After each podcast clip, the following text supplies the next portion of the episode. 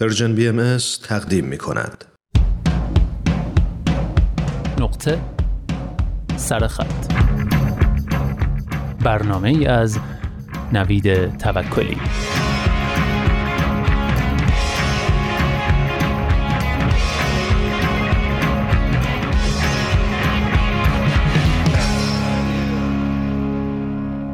دوستان من برای پیدا کردن مطلب و محتوا واسه نقطه سرخط همیشه در حال گشتن و خوندنم. کتاب مجله وبسایت وبلاگ اینستاگرام تلگرام این ور اون ور.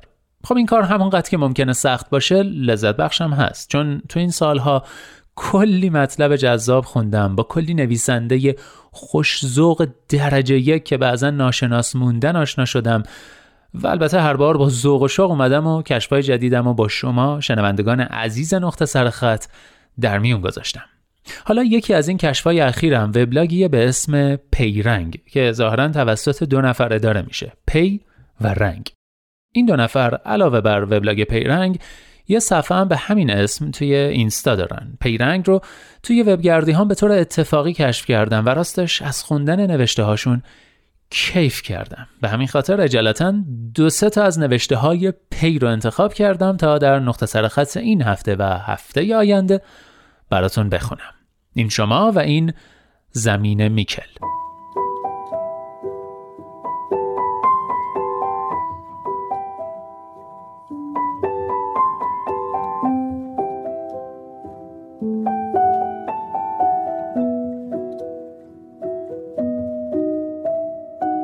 نامه را تا کرد و توی جیب دامنش گذاشت.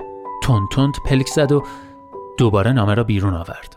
داشت فکر می‌کرد امسال برخلاف همه سالهای زندگیش نمی‌تواند تمام روز عید پاک را با مادر مهربان و خواهر لاغر مردنیش به سر ببرد. این دختر از اول هم هیچ شباهتی به او نداشت.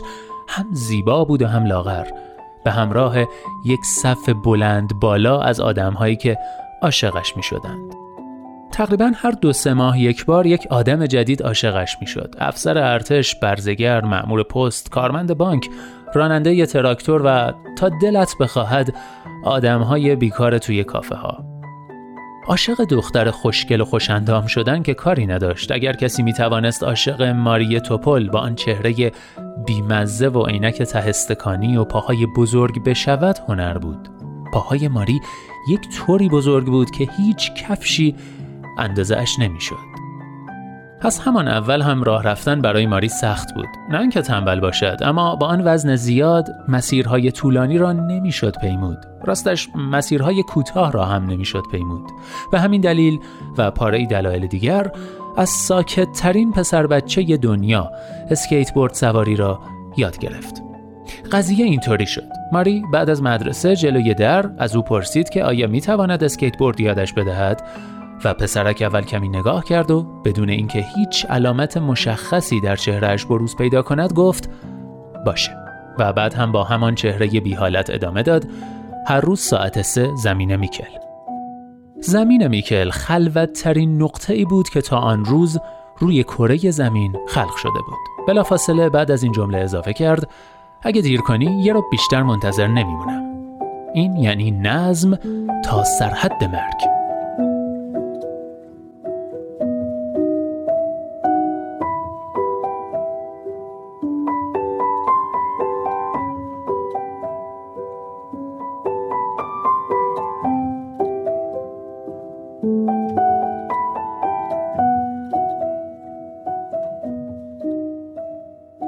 بعد از آن هر روز بدون اینکه یک کلمه حرف اضافه بزند درس های آموزش اسکیتبورد شروع شد.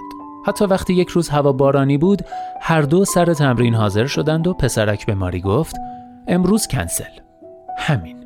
حتی نگفت به علت بارش شدید باران یا چون خیس می شویم یا چون زمین گلیست یا هر جمله مسخره دیگری. فقط گفت کنسل. و با سرعت رفت. همه روزهای بارانی دیگر تمرین دقیقا با همین تشریفات لغو می شد. حضور در زمین میکل، خیس شدن، شنیدن جمله امروز کنسل و تمام.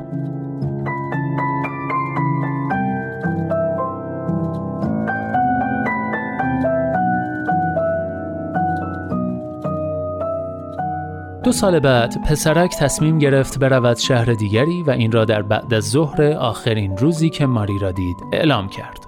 از فردا نمیام و بعد از تمرین بدون اینکه یک حرکت علاهده کرده باشد رفت. البته به مهاجرت کوچکترین اشاره ای نکرد بلکه بعدها ماری تحتوی قضیه را از خواهر خوشمعاشرتش درآورد. باور نکردنی است اما این دوستی طولانی و منظم و سمربخش به همین راحتی تمام شد. با وجود اینکه ماری بی استعدادترین شاگرد آموختن هر نوع حرکتی بود، پسرک حوصله به خرج داد و او را به بزرگترین موفقیت زندگیش رساند. بنابراین ماری به خودش قول داد اسکیت کردن را کنار نگذارد و هر روز ساعت سه تنهایی تمرین را ادامه داد تا اینکه یک روز فهمید در خواندن های حفظ کردنی و آموختن های فهمیدنی هوش و ذکاوت چندانی ندارد. از اسکیت سواری توی های شهر کوچک خودشان و مسخره شدن خجالت می‌کشد. از تنهایی رفتن به زمین میکل متنفر است. مادرش همیشه زنی مؤمن و نجیب بوده اما رفتار خواهر کوچکش شرماور به نظر می‌رسد. حوصله انتظار کشیدن برای عشق پاک را ندارد. از آشپزی لذت می‌برد اما به دلیل اضافه وزن دائم از این کار منع می شود و بچه های کوچک را هم دوست دارد بنابراین بساتش را جمع کرد و به جمعیت خواهران راهبه تیمارگر فرانسیسکان پیوست و در یک یتیمخانه مشغول آموزش اسکیت بورد به کودکان شد.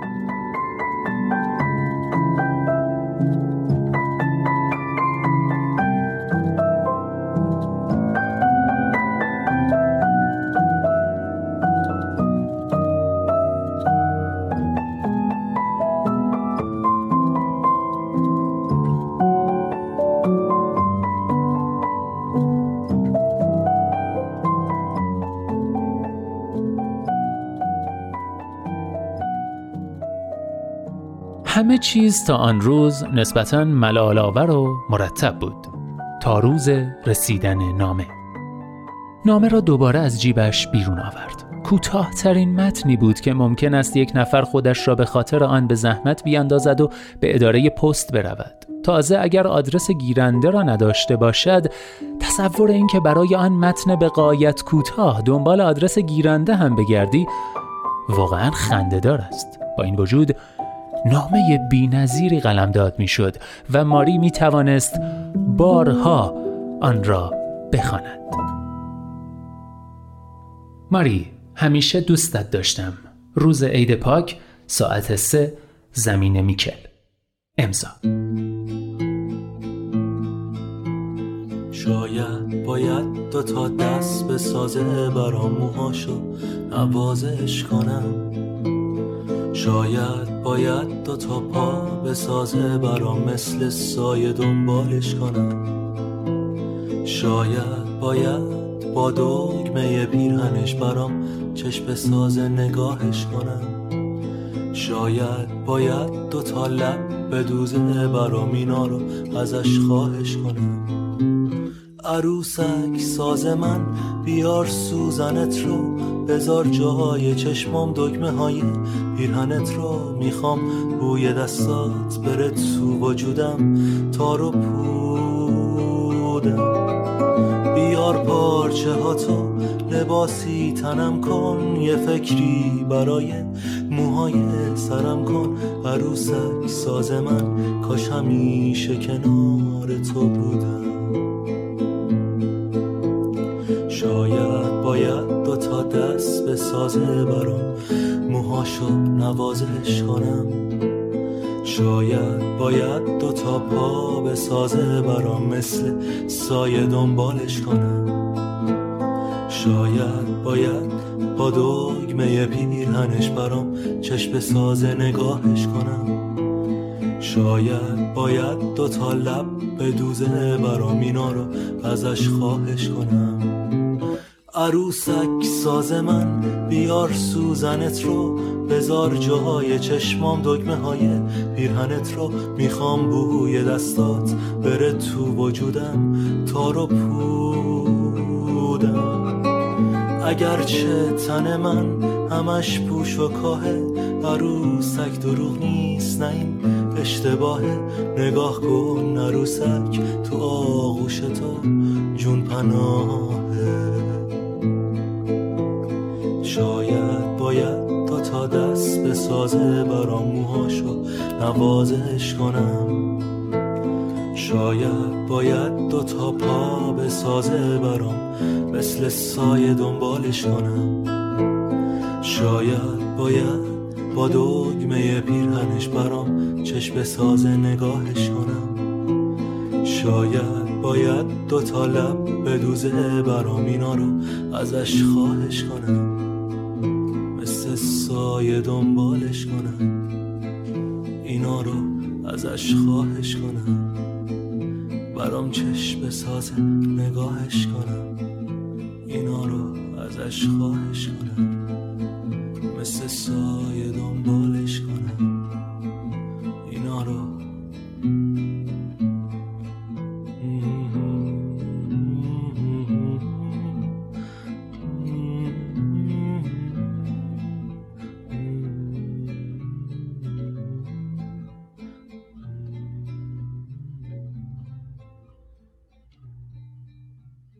بله عروسک ساز رو شنیدید کاری از کاوه صالحی. آهنگ عاشقانه یه دلنشینی که به نظرم حسن ختام خوبی بود بر نقطه سر خط عاشقانه امروزمون. کاوه صالحی در واقع گیتاریست گروه پالته که علاوه بر اجرا سرودن ترانه با آهنگسازی و البته نوازندگی گیتار این قطعه رو هم خودش بر عهده داشته. امیدوارم شما هم مثل من از شنیدن عروسک ساز لذت برده باشید.